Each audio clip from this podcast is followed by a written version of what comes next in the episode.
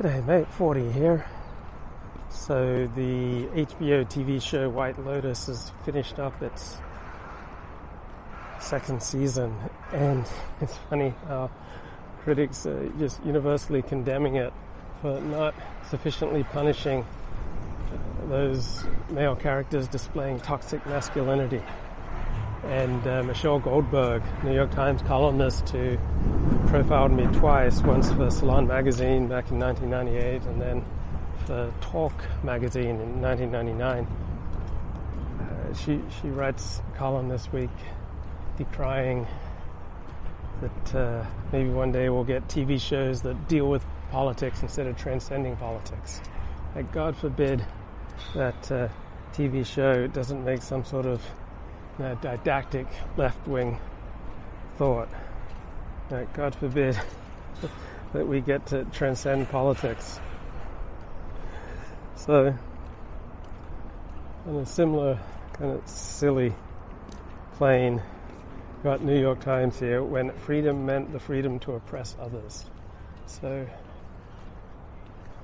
I don't really think you can have freedom without the freedom to oppress others, because oppression just means you know so many different things that that uh, kind of lacks objective meaning. So certainly you should you know have laws of the land like they do in Australia. I mean, such a such a well-run city. Just kind of amazed how well-run Sydney is. Like there's no trash around, no graffiti, virtually no homeless, almost no begging on the streets, uh, almost no crime.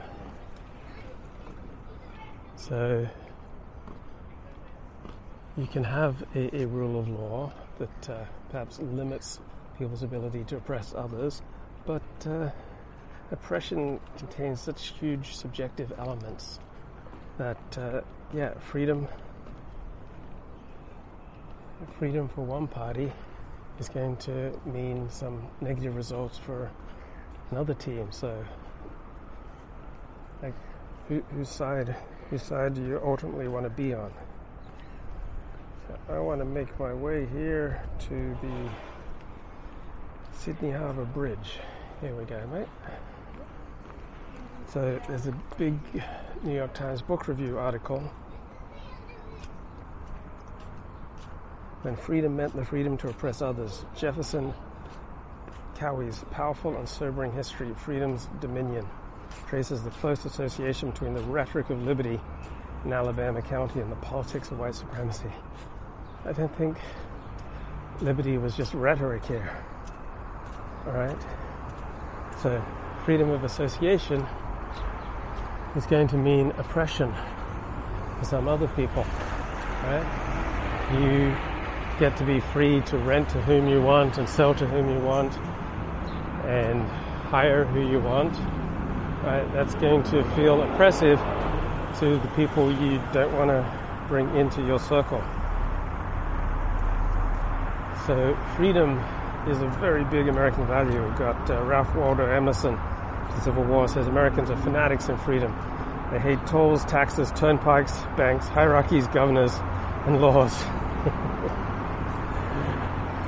So, of course, different people interpret freedom differently. And the Pilgrims, the Puritans, the Quakers, the Scots Irish, the Cavaliers, like all had different understandings of freedom, but freedom still remains uh, the dominant American value. But yeah, it comes at a price to others.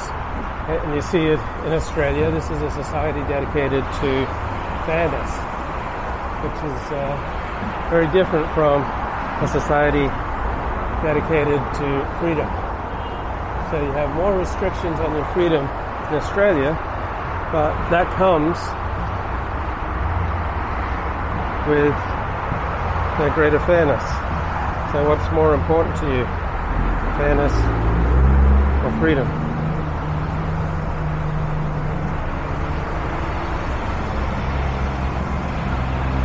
Like community, but community